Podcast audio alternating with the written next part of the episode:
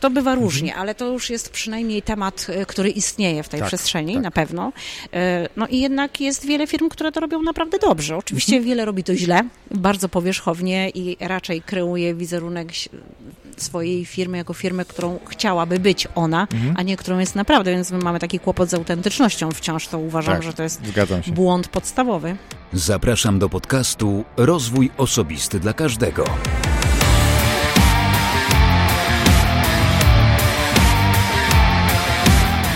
Nazywam się Wojtek Struzik i zapraszam do wysłuchania 64. odcinka podcastu Rozwój Osobisty dla Każdego, który nagrywam dla wszystkich zainteresowanych świadomym i efektywnym rozwojem osobistym.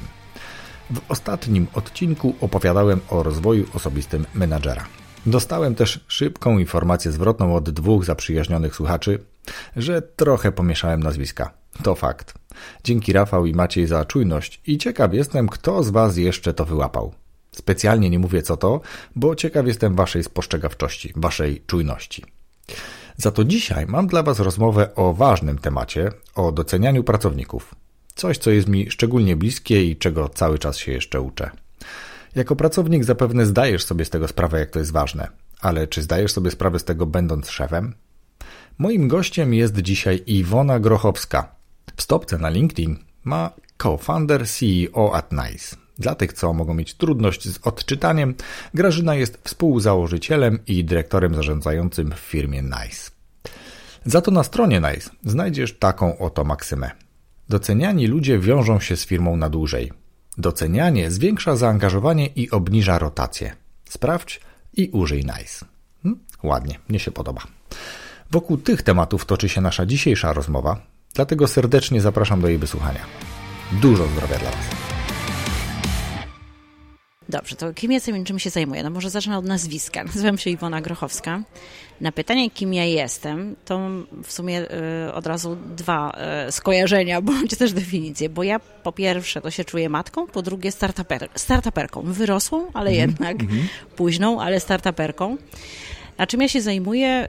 Ja dzisiaj prowadzę firmę, która, y, mówiąc wprost i szeroko, zajmuje się docenianiem pracowników, budowaniem i w ogóle tym, żeby pomagać firmom budować kultury doceniające e, doceniające w taki sposób, żeby dawać empowerment przede wszystkim liderom, szefom, wszystkim osobom, które zarządzają w firmie, choćby były e, nawet niziutko w strukturze i e, lubię mówić, miały w zespole choćby trzy dusze, mhm. bo wydaje się, że to są po prostu kluczowe osoby w organizacji. Mm, no więc prowadzę sobie startup od właściwie już czterech lat z okładem. Całkiem odwróciłam swoje życie. E, no i pracuję dzisiaj bardzo dynamicznie, ale też mam poczucie wreszcie, że jestem w takim miejscu, w którym dobrze się czuję. Temat się bardzo ciekawie zapowiada, ale zanim przejdziemy do niego, to jakbyś jeszcze powiedziała, jaka jest Twoja pasja? Albo jakie są pasje, jeśli jest ich kilka? No właśnie, bo kiedyś e, to jeszcze było kilka lat temu, chyba zanim się znalazłam we właściwym miejscu, to mi było żal, że nie potrafię powiedzieć, że mam pasję. Mhm. E, I w sumie zazdrościłam ludziom tego, że pasję mają, bo mi się pasja zawsze kojarzyła z takim czymś bardzo emocjonalnym, co targa życiem człowieka. Może mhm. targa, no to jest akurat słowo, które ma dość pejoratywne znaczenie. Chciałam powiedzieć pozytywnie. No, mhm. no po prostu ciągnie to życie albo popycha je być może do przodu tak dynamicznie i szczęśliwie. I ja tego szczęścia nie miałam. A odkąd y, w ogóle w pracy czuję, że jestem na swoim miejscu, to wydaje mi się, że to, co ja robię dzisiaj, jest moją pasją. E, czyli takie patrzenie i zajmowanie się relacją pomiędzy szefem a pracownikiem, mhm. albo pomiędzy po prostu ludźmi w pracy. E, ale też z tym łączy się, jednak tak celowo powiedziałam o sobie, że jestem startuperką, bo też moją pasją jest rozkręcanie nowych rzeczy. Ja przez lata pracując w korporacjach mówiłam o sobie, że jestem sprzątaczką, bo byłam rzucana na różne nowe fronty i nawet taką mnie mówiono, że jestem sprzątaczką. To chyba się mówi w korporacjach miotłą. Yy, miotłą, tak, ale też znałam sformułowanie sprzątaczka.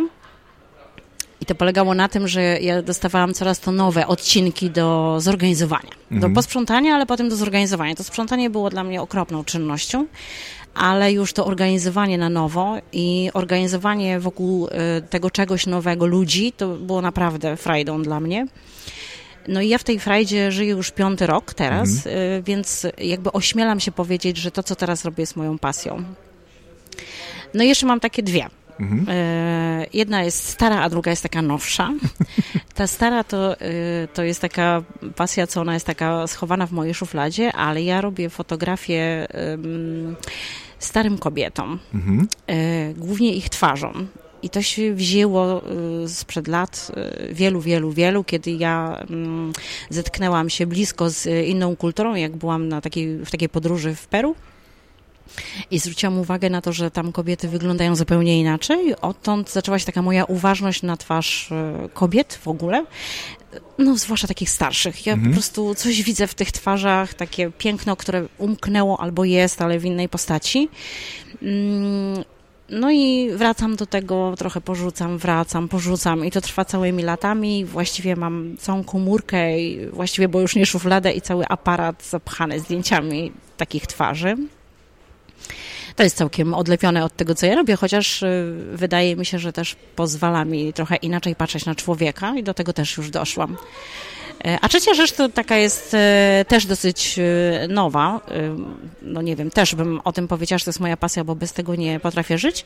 A wzięło się, ona się wzięła stąd, jak no właściwie w takich trudnych momentach brakowało mi czasu i przestrzeni na siebie, na swoje myśli, na swoje uczucia, na swoją osobę w ogóle. Mhm.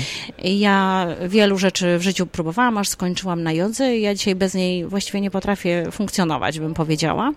Nawet jak nie trzymam jakiegoś porządku czasowego w tej mojej pasji, to jednak już ona mi towarzyszy dosyć długo i i to w sumie są takie trzy rzeczy, z którymi ja bardzo się dobrze czuję. Czy one targają moim życiem, to nie, ale czy są dla mnie bardzo ważne, to tak. E, no i dzisiaj chyba ośmieliłabym się nazwać je nawet pasjami. Świetnie, powiem Ci, że mm, ostatnia pasja, czyli yoga, to całkiem niedawno rozmawiałem tutaj z Julią Durkiewicz, która jest założycielką w Poznaniu Domu Kultury Jogi. Mhm. E, zresztą sam niejednokrotnie byłem na praktykach, praktykowałem, bo się mówi praktykuję jogę, więc jest mi to również bliskie. Czy jest to moja pasja? Nie wiem, lubię jogę bardzo. Fotografia zawsze mi się podobała, w telefonie też mam bardzo dużo i myślę, że to jest taka rzecz, gdzie teraz wiele osób ma w telefonach dużo, ale twarze to jest też coś takiego bardzo ciekawego i lubię oglądać mhm. fotografie twarzy, więc chciałem cię zapytać, czy masz zamiar coś z tym zrobić? No to właśnie moje przyjaciółki mnie zawsze pytają, czy ja mam e, zamiar coś z tym zrobić i czy wreszcie to może wyciągnę na przykład. E, ja nie mam tego planu w ogóle, bo to mi służyło do czegoś innego, ale teraz jak do tego wracam, a mam tego coraz więcej i tak w sumie mogę powiedzieć, że od kilku lat mam tego coraz bardziej więcej. Mhm.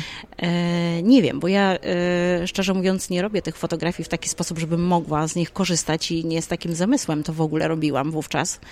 E, chociaż chciałabym kiedyś e, taki zbiór choćby opublikować na swoim Instagramie, mówiąc wprost i móc się tym posłużyć, ale nie zadbałam nigdy o to, żeby zebrać odpowiednie zgody.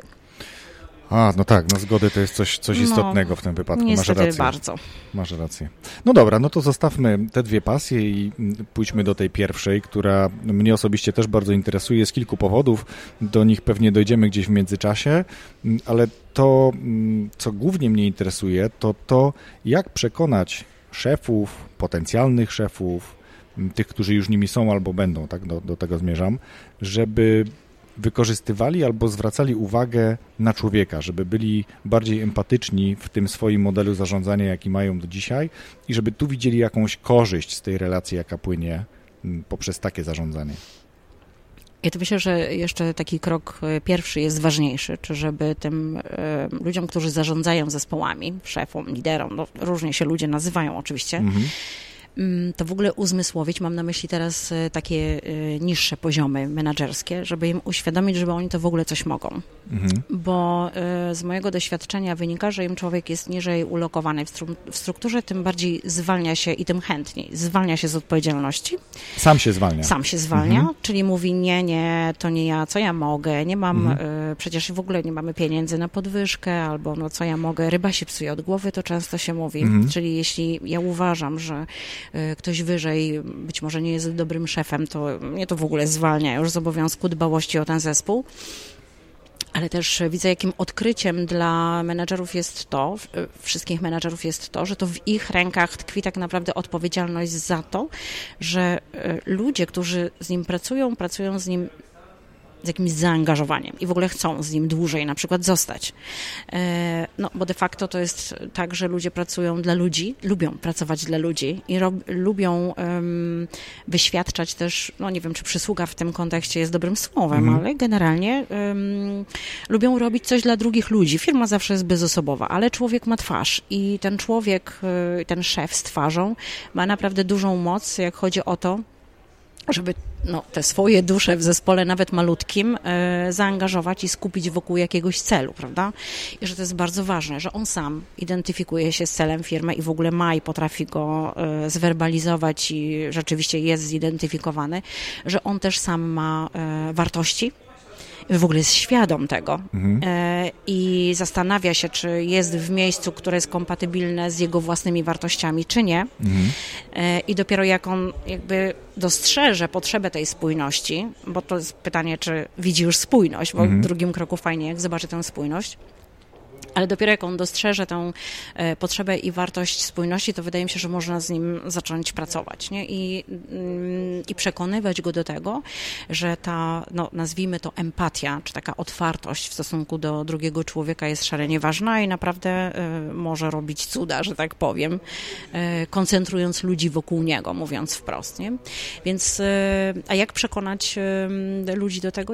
myślę, że to jest też kwestia takiej dojrzałości, zaryzykowałabym, że to w ogóle przychodzi z wiekiem, e, że im człowiek młodszy, to jest też moje doświadczenie, własne doświadczenie, ale też doświadczenie z menadżerami, z którymi ja pracuję, że bardzo często motywacja młodych ludzi to jest ha, chcę zrobić e, karierę, ha, chciałbym osiągnąć awans, ha, chcę zarabiać więcej i naprawdę nie jest częstym takie zjawisko, mm, czy też odpowiedź na pytanie, co ty chcesz robić w życiu i czemu ty chcesz być szefem, jakim ty chcesz być szefem, żeby człowiek miał świadomość, że on chce naprawdę pracować z ludźmi i chce mhm. coś w tych ludziach wyzwolić. E, coś e, to ja myślę, to jest jakaś energia, to jest, to jest właśnie takie, nie wiem, poczucie sprawczości, czy w ogóle sensu pracy, prawda? Czy czytaj dalej sensu życia z tą pracą, no bo mhm. praca zajmuje nam bardzo dużą przestrzeń przecież w życiu. Jak go jeszcze do tego przekonać? Znaczy, bo to jest oczywiście teoretyzowanie, a strasznie trudno jest zacząć, mm, ponieważ no, to jest chyba też tak, że my Polacy tak jesteśmy wychowani, bo jesteśmy wychowani nie zespołowo, My jesteśmy od początku wychowywani e, w szkole w warunkach konkurowania, więc każdy chce być jakiś, chce być lepszy niż reszta. I to na pewno się ciągnie potem w pracy bardzo, bardzo, bardzo. My, Polacy, mamy kłopot z turkusem e, w organizacjach też z powodów, moim zdaniem, religijnych i tego, że jednak jesteśmy patriarchalnym mm, narodem. I też chyba dużej nieufności do tego modelu, bo on też. nie jest nowy, jest nowo odkryty, nowo nazwany, natomiast on nie jest nowy jako taki. Mhm. I, I tak znam osoby, które bardzo sceptycznie do tego podchodzą, albo uważają, że jakby turkus, turkus nie może działać jako jedyna e, metoda e, współpracy w zespole, czy zarządzania tak naprawdę mhm. zespołem, że on się sprawdza, owszem, ale w jakimś tam miksie. Mhm. Więc jakby nawet jeżeli już jest taka świadomość, to mnie to pasuje. To znaczy, że już, już się coś tam dzieje w kierunku tego, żeby to nie było stricte autokratyczne zarządzanie, stricte przez cele, mm, po trupach, jak to się mówi, do celu i tak dalej, nie? Więc to, no właśnie, to, już no jest, właśnie. to już jest światełko w tunelu, jak mhm. się mówi o trukusie, nawet niekoniecznie w samych takich, wiesz, peanach. Samych nie, no pewnie, oczywiście, bo to y, też wszystko, jakby rzecz tkwi w tym, żeby osiągnąć jakąś równowagę i tak. antyturkus, czy autokratyczny styl zarządzania, czy to jest y, turkus pełen, to pewnie też tak uważam, że ani jedno, ani drugie nie jest dobre, nie? Mhm. Ale, ale my z jakimś lękiem y, w ogóle sięgamy po ten turkus i, dla, i w ogóle z trudem go oswajamy. To jest też moje doświadczenie. Już wszystko jedno, czy w jakiejś części, czy w całości. No więc generalnie my tego jesteśmy nienauczeni od samego początku początku. Więc jak wkraczamy w taki dorosły świat i w świat pracy, to tym bardziej jest nam trudno po prostu funkcjonować zespołowo. Chociaż teraz jak się patrzy jednak na to, w jaki sposób organizacje próbują ułożyć e, sposób zarządzania biznesem, to coraz częściej jednak firmy deklarują i coraz częściej wykonują tej pracy zespołowej, że bardzo często to jest tak, że e, nawet te zespoły nie mają takiego nominalnego szefa, ale mają takiego team lidera tak mhm. naprawdę, który się zmienia, zależnie mm, od tego, co zespół wykonuje i w Od którą stronę projektu. się zwraca, mhm. prawda? I e, właściwie w każdym projekcie można mieć innego e, team lidera, więc już i tak jest trochę lepiej, nie? Ale generalnie gdzieś tam jesteśmy, moim zdaniem, obciążeni społecznie taką e, e, też antyempatią, powiedziałabym, e, wrodzoną. Ale wiesz co, myślę, że to jest w dużej mierze wynika właśnie z tego, co powiedziałeś, że po pierwsze nie jesteśmy tego nauczeni, mm. a po drugie nauczeni byliśmy zupełnie czegoś innego. W każdym zakładzie pracy był jakiś pan dyrektor i to pan dyrektor do dzisiaj na niejednym dyrektorze obecnym y, jest takie widmo tego dyrektora z lat poprzednich, że on jest tym, który nic nie robi, tylko sobie tam siedzi, kawkę pije, ma sekretarkę i, i tak dalej, i tak dalej. Ale zawsze była ta dyrektywność w zarządzaniu. W jakimkolwiek zakładzie pracy, bo wtedy się mówiło stricte zakład pracy. Nie, nie, nie było biznesów jako takich, one się potworzyły dopiero w momencie, kiedy otworzyliśmy się tak naprawdę na gospodarkę wolnorynkową. No i przechodzimy tą ewolucję, bo co się wydarzyło wtedy? Przyszły takie niemieckie czy francuskie sposoby zarządzania, dalej autokratywne, dalej Polaczek był tym od brudnej roboty, całe zarządy i jakby menadżerowie wysokiego szczebla pochodzili z innych krajów i dopiero tak naprawdę, nie wiem, od 15, może 20 lat, może coś koło tego, zaczynamy sami się przebijać i dorabiać własnego lub y, adaptować te wszystkie style zarządzania, które są na taki model, który nam najbardziej pasuje. I to mhm. jest chyba ten moment, kiedy to, o czym mówisz, jest takie tu i teraz. Właśnie powinno się o tym więcej mówić. Mhm. No, to na pewno. To, to jest też tak, jak y, to czytałam ostatnio y, wywiad z Helbergerem w Wysokich Obcasach i y, absolutnie zgadzam się z tym, co on tam też pisał, że i mówił, że no właściwie my całymi latami zatrudnialiśmy szefów w naszych firmach w oparciu o kompetencje twarde. Uczyliśmy ich zarządzania przez cele, a zwalniamy ich w 80% z powodu braku kompetencji miękkich, prawda? Mhm. E, no i teraz nagle nastąpił taki odwrót i już widać, że no, trzeba jakoś inaczej i to pewnie oczywiście sytuacja nas zmusza rynkowa do tego, że mamy mało talentów, też demograficz, demografia nam nie sprzyja, prawda, bo nas jest generalnie coraz mniej, więc a zapotrzebowanie na pracownika jest. Wciąż, co by nie mówić, nawet o spowolnieniach, wciąż mamy do czynienia z tym rynkiem pracownika, zwłaszcza jak mówimy o wykwalifikowanych ludzi, o kogoś, kogo można nazwać talentem w swojej klasie. No więc e, szuka się sposobów e, na to, jak zrobić, żeby rzeczywiście e, człowieka przyciągnąć do firmy i spowodować, żeby on został z nami na dłużej. Ale wydaje mi się, że już łatwo jest w polskich firmach przyciągnąć człowieka do firmy, bo to jest tak, że nie wiem, nauczyliśmy się employer brandingu, ten marketing jakby wszedł w całą sferę rekrutacji. Czyli nauczyliśmy to jeszcze. Ale próbujemy się, tak, go tak. stosować. To już... oczywiście, to bywa mhm. różnie, ale to już jest przynajmniej temat, który istnieje w tej tak, przestrzeni, tak. na pewno. No i jednak jest wiele wiele firm, które to robią naprawdę dobrze. Oczywiście mhm. wiele robi to źle, bardzo powierzchownie i raczej kreuje wizerunek swojej firmy jako firmę, którą chciałaby być ona, mhm. a nie którą jest naprawdę, więc my mamy taki kłopot z autentycznością wciąż, to uważam, tak, że to jest błąd podstawowy w całej tej e, historii. Niemniej jednak już e, uczymy się i rzeczywiście coraz lepiej przyciągamy marketingowo ludzi do firmy, no ale jakby ten brak autentyczności szybko się obnaża i ci ludzie zwiewają, mówiąc wprost. Mm. Jeśli popatrzeć e, też na dane i na różne badania, z których wynika, że człowiek w, w ciągu trzech pierwszych miesięcy podejmuje decyzję mentalną, czy zostanie w firmie, czy nie, no to ten okres próbny staje się nagle okresem próbnym mm, dla, dla firmy, firmy, a najbardziej dokładnie. to dla szefa. Dokładnie. Bo prawdą też jest tak, że, prawdą też jest to, że człowiek przychodzi do firmy, bo po prostu kupuje całą tę, to opakowanie, wszystko jedno, mm -hmm. czy jest autentyczne, czy tak, nie, ale tak, je tak. kupuje.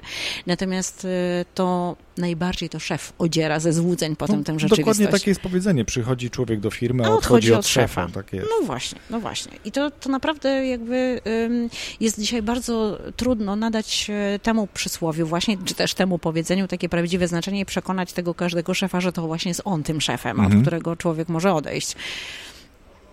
E, no ale i tak wydaje mi się, że w takich organizacjach, które próbują coś e, zrobić z kulturą doceniania, jest coraz lepiej. Ja znam wiele firm, które już bardzo dużo robią jako firmy, bo bym powiedziała, że to zaangażowanie można budować i od firmy, i od szefa.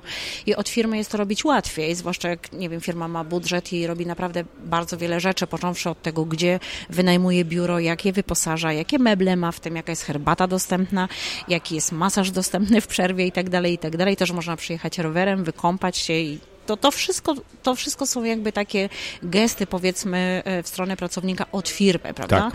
Ale dalej, jak sobie popatrzysz na badania w tych firmach, ja patrzę w każdym razie bardzo często, pracując z tymi firmami, na badania satysfakcji, to dalej jednym z najniższych parametrów jest poczucie docenienia pracownika. I wtedy zaczyna się myślenie, no to co my jeszcze możemy zrobić? Jakby mhm. wszystko im już dajemy, e, A znam taki przykład właśnie firmy, której szefowa HR-u, rzeczywiście firma, która już dobrze pracuje w tym zakresie dla pracowników, mówi, no wiesz, ale ja nie wiem, co ja mam zrobić, żeby ludzie przestali przychodzić do mnie i mówili, mój numer obozowy jest taki, taki i taki. Ojej. I to jest... E, no właśnie, no i teraz firma robi dużo, a dalej coś jest nie tak, prawda? Ale tam na przykład kultury docenienia nie było żadnej. Oczywiście była strategia, tylko jak to się mówi, mm, każdą strategię y, tak zwana kultura organizacyjna wciągnie dziurką od nosa na śniadanie, prawda? Mm. I jakby po strategii jest, jeśli tej kultury nie ma. I to jest strasznie ważny proces i z jednej strony to, to zarząd musi zrozumieć na pewno, że to nie tylko on, że oczywiście ta głowa jest istotna, ale taki power prawdziwy dla firmy i dla pracowników to tkwi w bezpośrednich menedżerach. I to tej średniej klasy wręcz. Najbardziej, tak. Prawda? tak. Mhm. Najbardziej tak, najbardziej tej średniej klasy i y, dopiero potem zacząć pracować nad tą kulturą, wciągając tych ludzi tak naprawdę na pokład tej kultury i budując to razem z nimi. My mamy problem z docenianiem, zgodzę się, dlatego że znowu to jest taka zaszłość, która w mojej ocenie oczywiście mhm. wynika z tego, że kiedyś, to się może trochę żartobliwie, ale te żarty mają w sobie dużo prawdy. Mówiło, że jak szef e, nie krytykuje, to znaczy, że chwali. Nie? To, to jakby to jest jedna tak. z takich rzeczy, więc tutaj jeżeli nie ma krytycznych uwag co do tego, czy praca została zrobiona dobrze, czy źle, no to, mhm. to faktycznie tak jest, ale my tak mamy też w domach.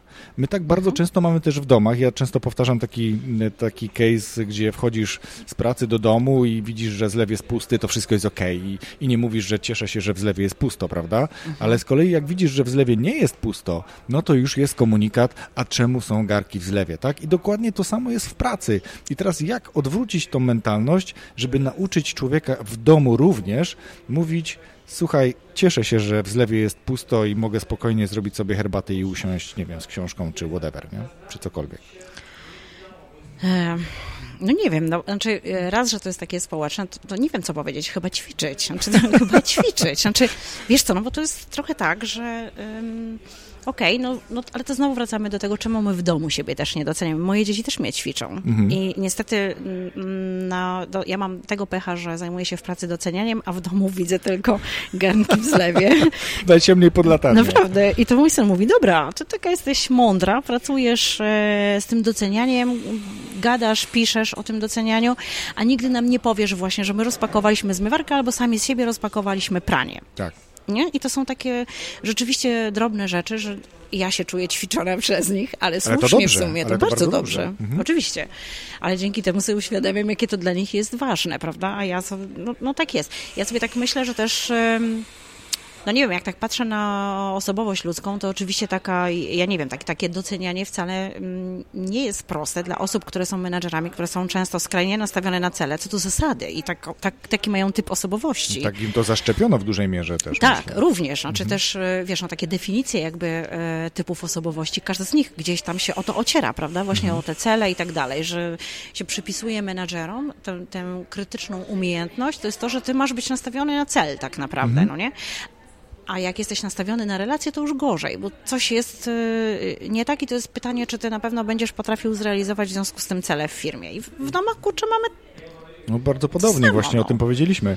Ale wiesz, jeszcze jedna rzecz mi przychodzi do głowy, że też znowu taki, i to trudno nazwać moim zdaniem stereotypem, tylko też takie coś, co się chyba już bardzo mocno zakorzeniło gdzieś, że mówi się, że się docenia rezultaty, a nie starania. Ja uważam, że starania należy również doceniać, mhm. dlatego że można kilka razy próbować i się nic nie uda, to mhm. co? Mam przestać próbować, bo mi się nie udało? Czy mhm. to, no, popatrzmy, wiesz, popatrzmy na przykład na takich, ja zawsze przytaczam, nie wiem, Sylwester Stallone, który odbijał się od wytwórni ze swoim scenariuszem Rockiego, mhm. czy, czy, czy autorzy książek, którzy odbijali się, nie wiem, e, lista Schindlera chyba, jak mhm. się nie mylę, to też jest taki, takie dzieło, które powstało po tym, jak ten autor się, nie pamiętam teraz nazwiska, odbijał od iluś tam wytwórni, e, zanim to dzieło powstało, a jest to film, który dostał Oscara. Mhm. Więc starania również należy doceniać, nie czekać czekać, aż ktoś stryk i, i wytworzy nam, wyprodukuje nam film, czy doceni nasze, nasze starania.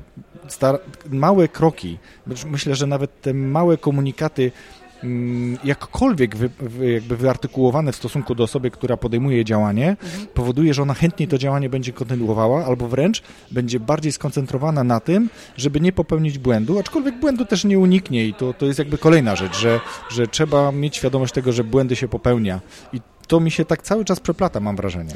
Ja, ja bym powiedziała, że my miksujemy dwie rzeczy. Uznanie z docenieniem, że mhm. uznanie dotyczy właśnie rezultatów, mhm. takich, y, to, to, że tak sprowadźmy tę rozmowę na poziom właśnie pracy, nie? Że to często i łatwo jest nam uznawać rezultaty i mówimy, jej, super, zrealizowałeś ten cel, albo mhm. właśnie super, to zrobiłeś, tak. prawda?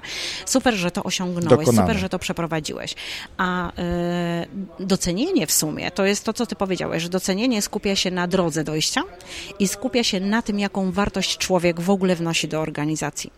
I w sumie mnie się wydaje, że jak już się przekona też szefa do tego, żeby popatrzył na swój zespół jak na ludzi właśnie, to, y, to to w ogóle odmienia absolutnie perspektywę na zespół, bo wtedy człowiek potrafi zmapować tą mhm. prawdziwą wartość, jaką poszczególne osoby mu wnoszą do tego zespołu. Tak. To może być tak, że ktoś jest absolutnie nieproduktywny, ale jest taką duszą towarzystwa, że z powodu jego działań i tego, co on robi i jaki on jest... Wszyscy inni są produktywni. Tak. I mhm. atmosfera w pracy jest taka, że ludzie lubią przychodzić do tej pracy i jak popatrzysz per saldo na ten zespół, to być może tylko z tą osobą i tą wartością, którą on wnosi, taką właśnie, ten zespół może być taki efektywny.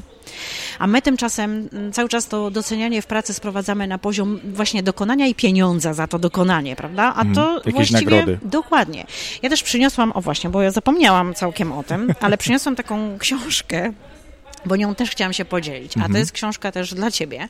O, super. E, na którą ja natrafiłam i to, to są autorzy też książki e, Pięć języków e, miłości. Ale nie będę mówić o miłości, ale właśnie druga odsłona to jest pięć języków doceniania w miejscu pracy.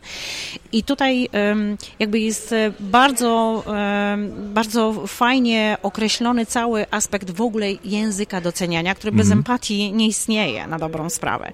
Bo e, okazuje się, że każdy z nas, według tej teorii oczywiście, tych języków doceniania jest pięć, każdy człowiek ma jeden wiodący język doceniania, ale my możemy mieć całkiem dwa różne. I nawet mhm. jeśli ja próbuję ciebie docenić, mówiąc swoim językiem, bo on jest mi najbliższy, to, to ja nie, nie masz szansy w ogóle poczuć się docenionym, prawda? Jasne, no. I że ta empatia w całym procesie doceniania też jest szalenie ważna. Ja ciebie muszę zobaczyć i uznać jako człowieka, żeby zorientować się tak naprawdę, na jakich rejestrach ty odbierzesz to moje docenienie i czy ty je w ogóle odbierzesz. Mhm. I to jest tak, że naprawdę bardzo się pod tym względem różnimy. Dla kogoś docenieniem e, i poczuje się on doceniony, gdy ja spędzę z tobą wartościowo czas, na przykład. Mhm.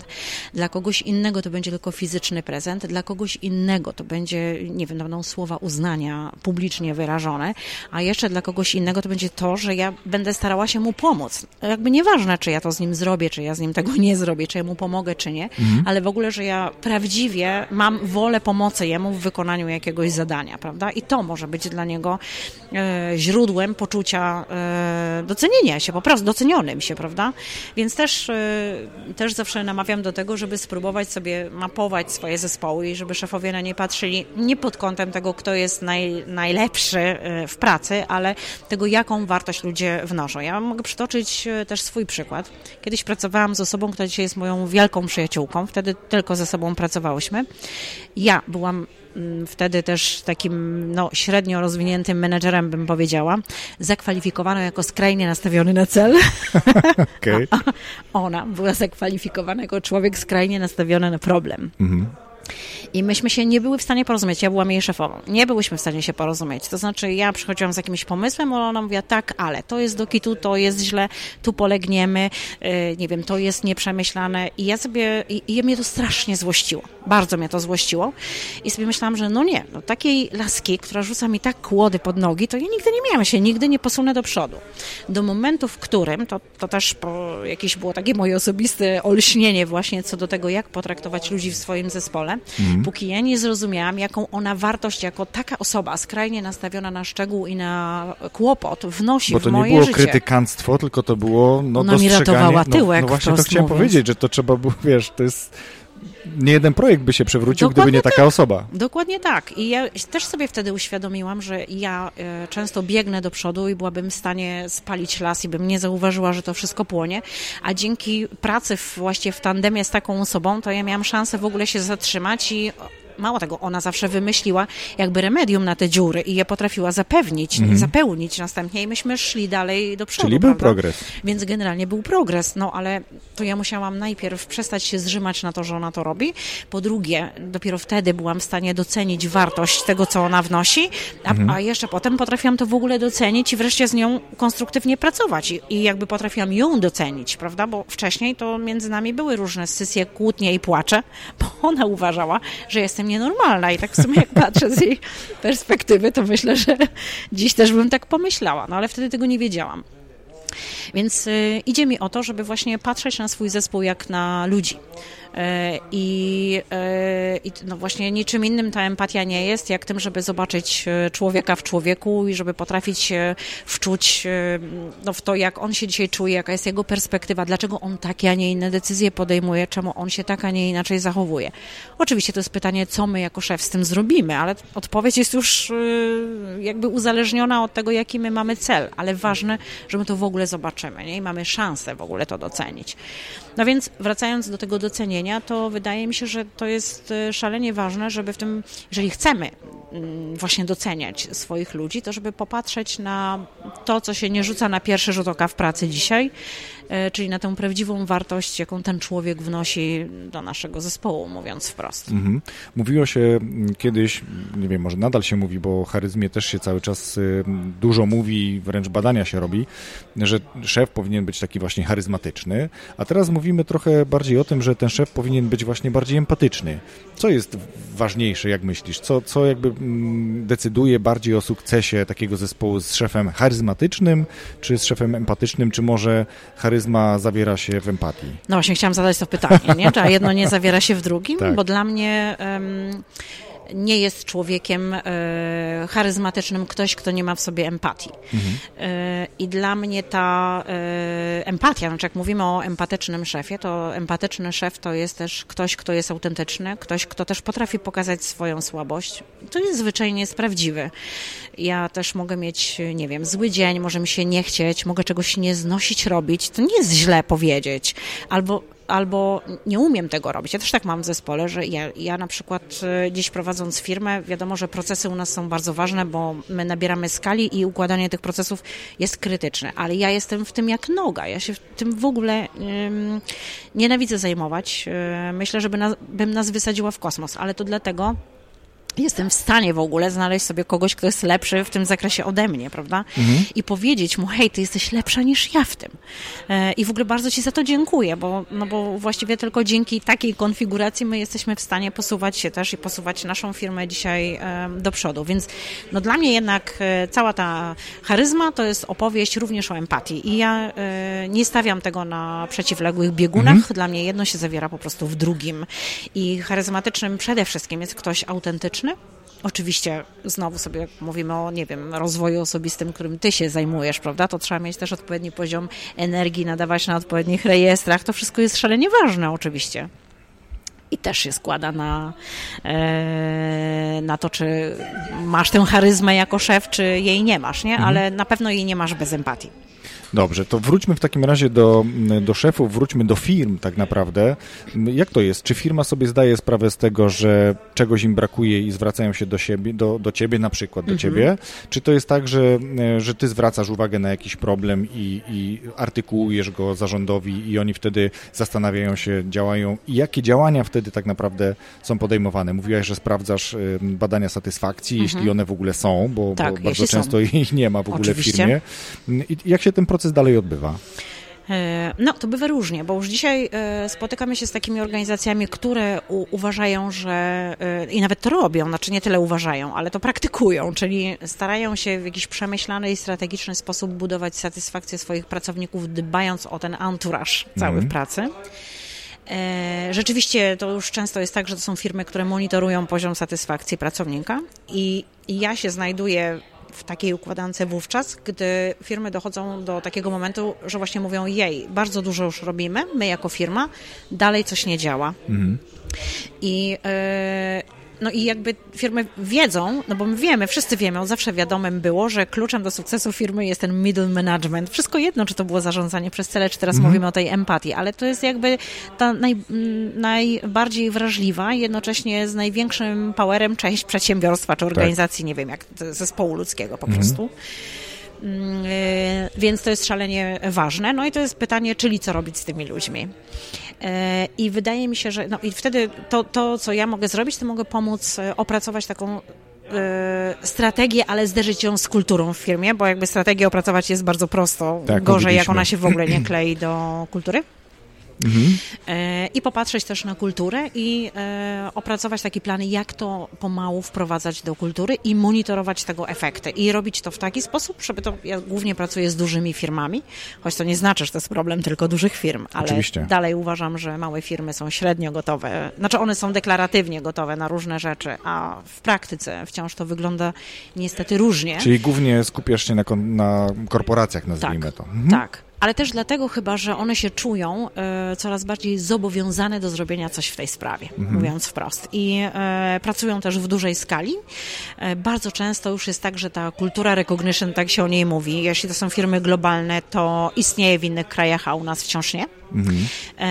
W związku z tym te polskie oddziały starają się doszusować tak. do, do swoich oddziałów albo do swojej centrali więc najczęściej tak. Ale często też bywa tak, że nie wiem, mamy jakieś spotkanie mm, związane z docenianiem, one bardziej jest inspirujące i dla menedżerów i to jest takie zarzewie myślenia o tym, że być może zrobimy coś więcej, bo mm, najczęściej wtedy na sali siedzą menedżerowie, którym się otwierają oczy i do nich dociera to, że to naprawdę oni mają tę moc i mm, to jakby jak masz parę takich osób, które to poczują i, i naprawdę coś e, chcą z tym zrobić, no to też jakby łatwiej jest w firmie potem o tym mówić, że kurczę, tak, to jest ten moment, że warto im dać ten empowerment, mm -hmm.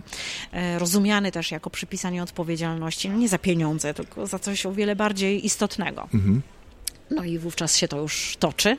E, ja też pracuję potem z narzędziem, więc to narzędzie i e, technologia, no mówiąc wprost, ma wspierać menadżerów w tym, żeby potem jakby po pierwsze łatwo wprowadzić ten standard pracy, e, dać narzędzie, które to pozwoli po prostu robić, czy ułatwi robić, mhm. mówiąc wprost, a jeszcze na samym końcu, to jest ta najgorsza rzecz dla ludzi, ale dla firmy uważam to jest e, ważne, że wreszcie można obejrzeć też w jaki sposób ten standard się rozprzestrzenia w organizacji i coś z tym zrobić. Oczywiście no, pytanie coś, e, co to jest to coś, e, bo jednak ja pracuję mm, w sposób pozytywny z e, firmami, to znaczy dla mnie jakby wiedza wynikająca z tego, co pokazuje narzędzie technologiczne, ma służyć rozwojowi. No, generalnie chodzi o to, że przyjmuje za dobrą monetę i dobrą wolę organizacji, że ona chce swoich menedżerów doceniać i rozwijać. Dokładnie, rozwijać, po prostu rozwijać. A nie tak. wykorzystać narzędzia jako pretekstu do tego, żeby kogoś Dokładnie zwolnić tak. czy ukarać, tak? Bo Dokładnie też, tak. też tak, y,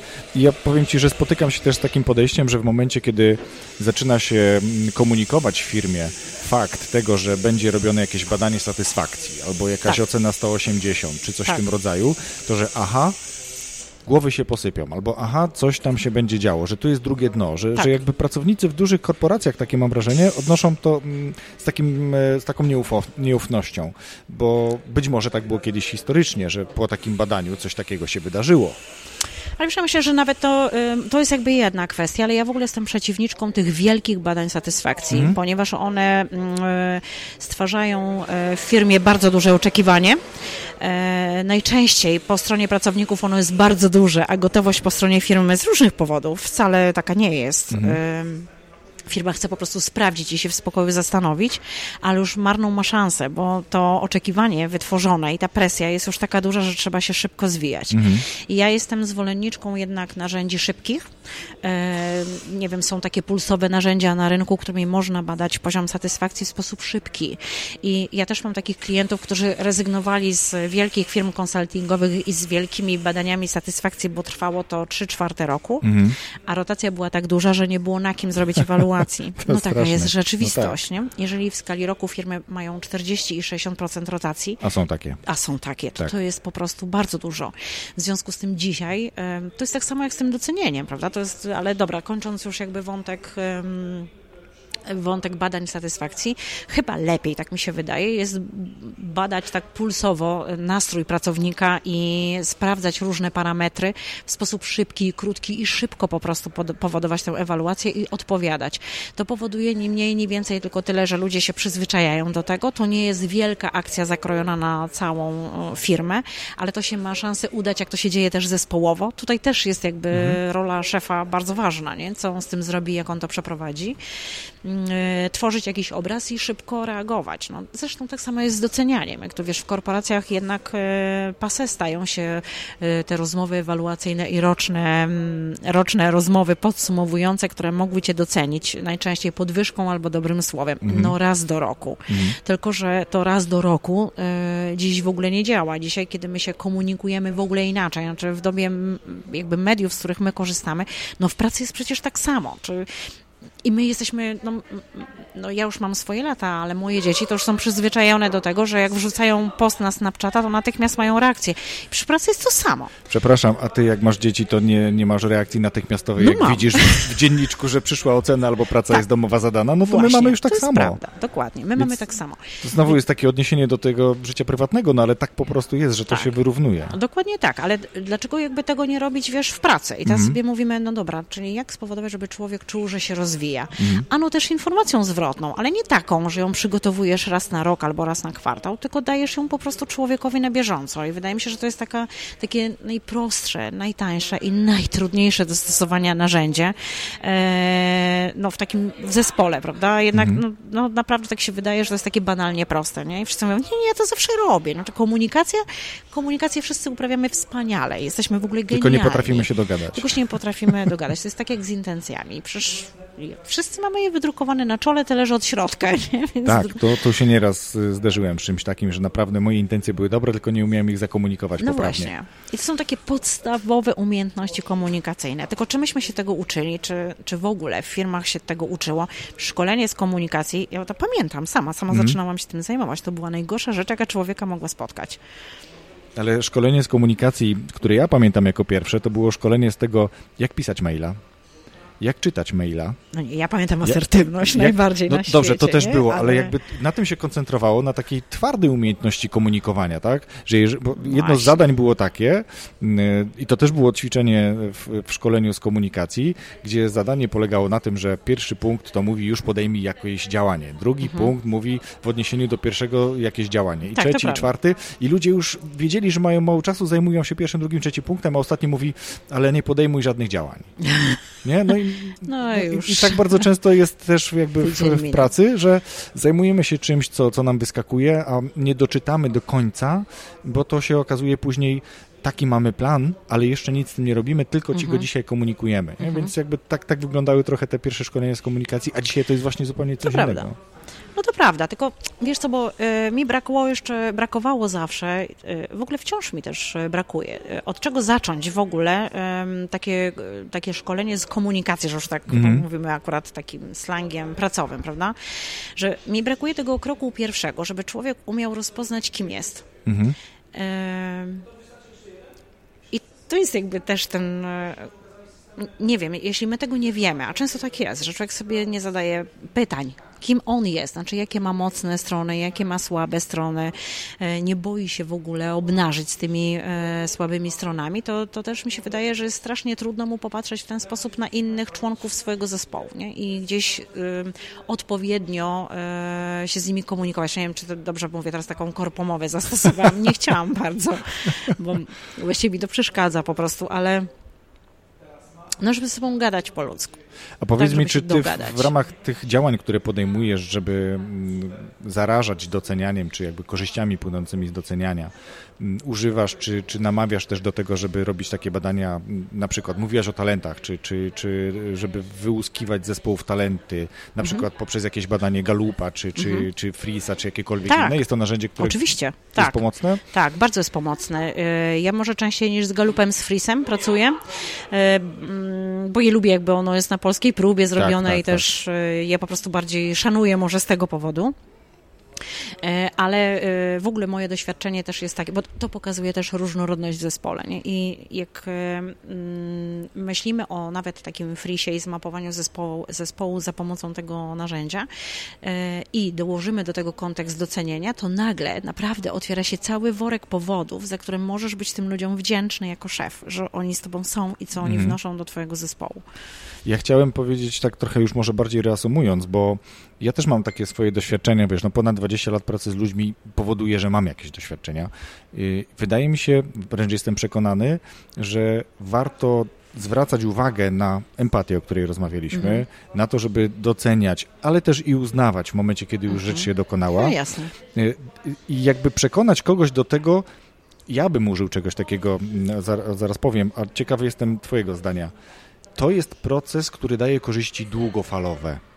W momencie, kiedy skupiamy się na tym starym modelu zarządzania poprzez cele i tak bardzo twardo, no to faktycznie one, te wyniki następowały bardzo szybko, mhm.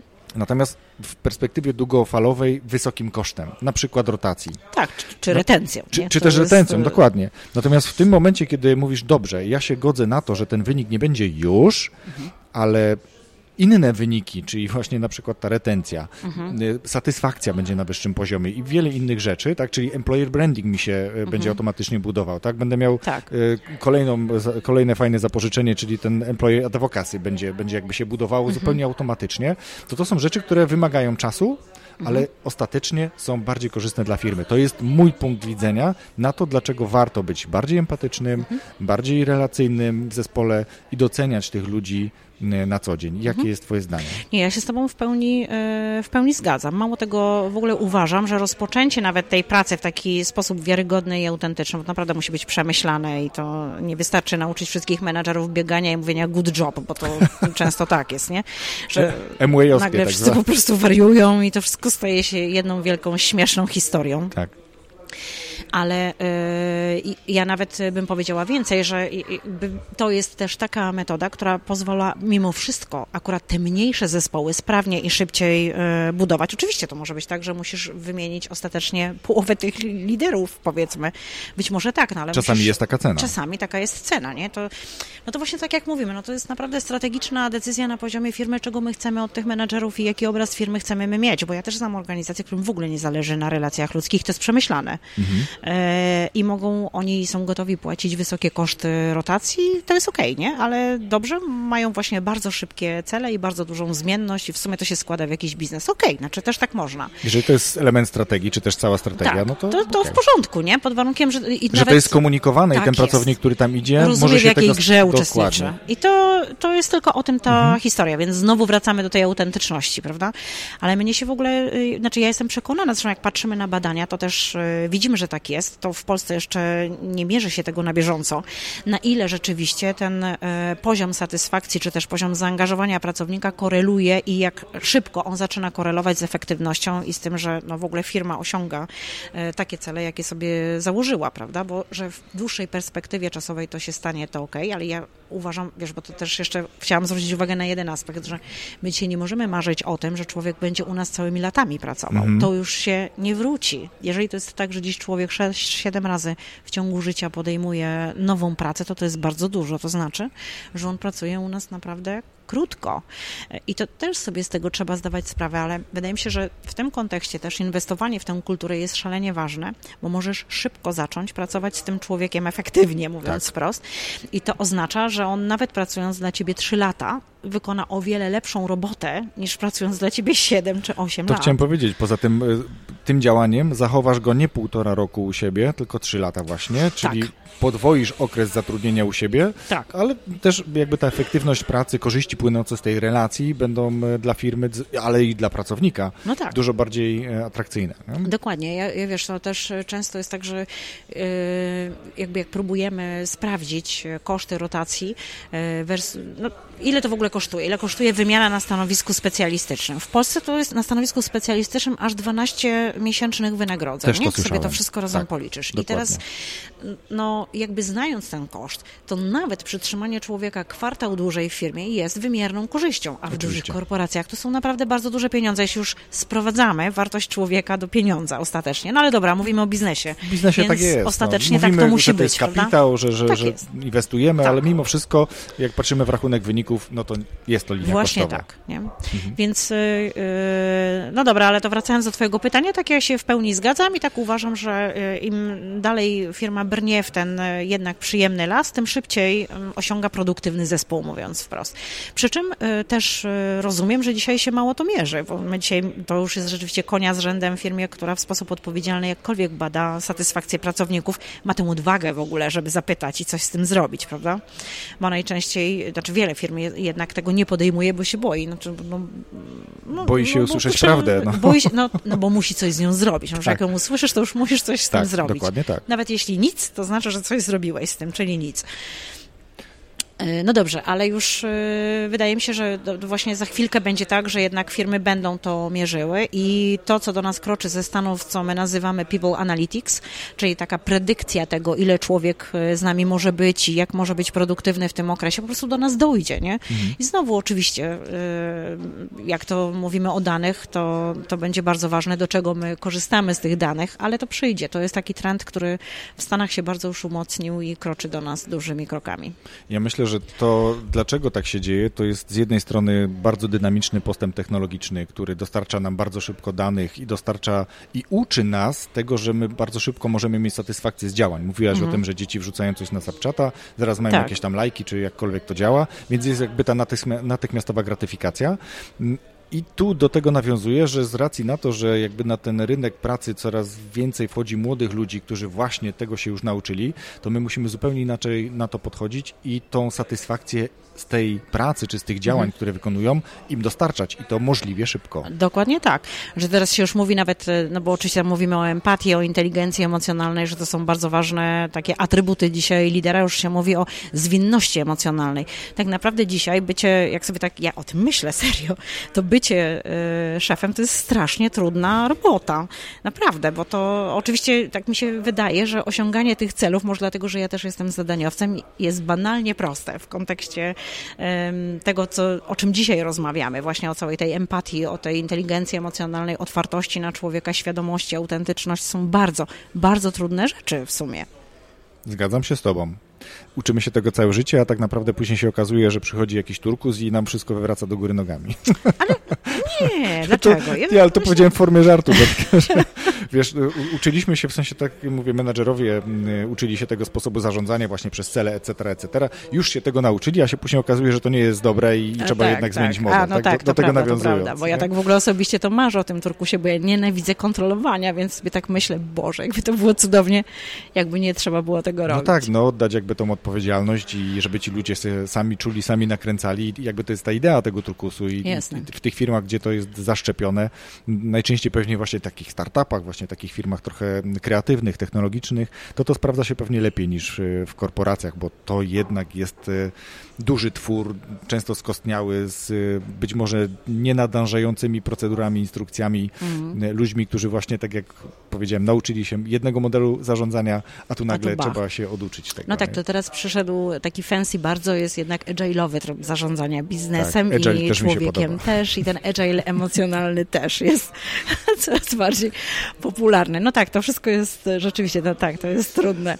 Ale wiesz co, bo tak sobie myślę jeszcze o tej odpowiedzialności ym, właśnie w ludziach, że w sumie jak sobie tak popatrzeć też ym, na, na to, jak dzisiaj ludzie dążą e, do tego, żeby mieć takie poczucie sensu z pracy, że jednak szukają tego sensu. Mhm. Nie? I okazuje się, że to nie chodziło o te wszystkie piłkarzyki i o to, żeby im dostarczyć tego fanu w biurze, ble, ble, ble. Tylko tak naprawdę doszliśmy do takiego momentu, że człowiek, e, ten najmłodszy też, chce mieć poczucie sensu i szuka Tak. tego sensu. No to to jest super i tak mi się wydaje, że jakby empatyczny i taki emocjonalny szef dostanie dokładnie to samo od tych ludzi. Oczywiście to nie wszyscy, prawda? Bo też, no, nie wszyscy jesteśmy tacy sami, nie wszyscy się tak dobierzemy.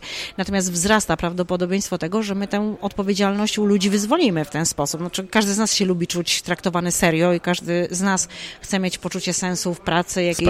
No dokładnie, i spójności wkładu. celów i wartości. No teraz mówimy takimi górnolotnymi zdaniami, ale, tak to to tak jest. jest. no. Ja- Jakby nie znam prostszych słów, które mogą oddać to, o czym przed chwilą powiedzieliśmy.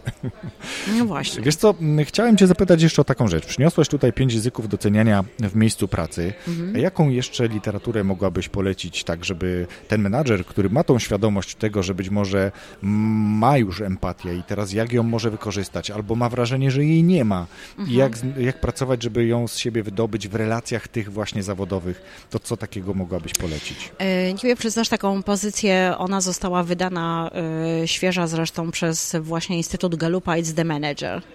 I to jest bardzo fajna pozycja, e, też taka budująca, e, wydaje mi się, odpowiedzialność po stronie menedżera i to, to, to bym na pewno, e, to bym na pewno poleciła, nie, jako książkę. E, Ale też te pięć języków docenienia tak samo, one się wzięły jakby z miłości, ludziom do tej miłości zbliżej, tu jest sporo takich odniesień i to takie, taki transfer tej wiedzy z takiej praktyki bliskiej sercu i w ogóle umysłowi człowieka do pracy mi się po prostu podoba, więc tę książkę też bym bardzo poleciła. Nie? Ale one dwie, a tamta to jest naprawdę dla mnie taki podręcznik, wręcz bym powiedziała Biblia dla każdego, kto by chciał być e, odpowiedzialnym szefem, no mówiąc wprost. Podlinkuję tak, że będziecie mogli sobie popatrzeć, co to za książki, a może nawet kliknąć w link, jak mi się uda jakiś mądry znaleźć. Dobra, Iwona, gdzie można Cię znaleźć, gdyby ktoś e, poczuł się zainteresowany, chciał trochę mm, zobaczyć, co publikujesz, albo jak się z Tobą skontaktować? Ze mną się można skontaktować najprościej przez LinkedIna, Mhm. e, czyli po prostu wchodząc e, na mój profil Iwona Grochowska, ale mnie też jest bardzo dużo w mojej firmie, bo, bo, bo jestem jakby jej twarzą też i e, wszyscy, którzy się natkną na profil Nice'a w sieci, to też e, z łatwością mm, dotrą do mnie. Super. No to bardzo dziękuję Ci za to, że mogliśmy porozmawiać o tym. A jeszcze powiedzmy na koniec, bo zbliżają się dni doceniania. Dzień. Dzień, przepraszam, dzień. No właśnie. A doceniania pracownika na dodatek. Tak, no właśnie. No to już jest, to jest w piątek 6 marca. 6 marca, czyli to Tak. nasza rozmowa pokaże się już po tym dniu, więc myślę, że chociaż jakiś post wrzucimy tego 6. A, no to bardzo chętnie, oczywiście. Ja też e, zapraszam, bo e, z kolei dokładnie w piątek e, o 10 będę prowadziła webinar na temat doceniania i tego, jak się za to zabrać w pracy, jak spowodować, żeby to nie był taki po prostu miły zwyczaj jednego dnia, ale wniósł coś do organizacji, więc zapraszam serdecznie. Na LinkedInie, tak? Tak, zapraszam na swój później. LinkedIn, e, tak, potem będzie Zostanie. można go sobie Dobrze. obejrzeć. Czyli ci, e, którzy tego będą słuchali, będą musieli sobie odnaleźć a już tak, ten to webinar, prawda, który już, więc już on będzie. będzie nagrany i będzie dostępny, Super. będzie można go posłuchać do tyłu. E, więc serdecznie zapraszam. No to zobaczymy. Też wielokrotnie już słyszę, że firmy obchodzą ten dzień starając się. To też już jest bardzo dużo, że, Tak. że w ogóle się firma jakby na to nastawia i to wierzę, że kropla drąży skałę i że w końcu się posuniemy do przodu małymi krokami. Rozwój osobisty dla każdego.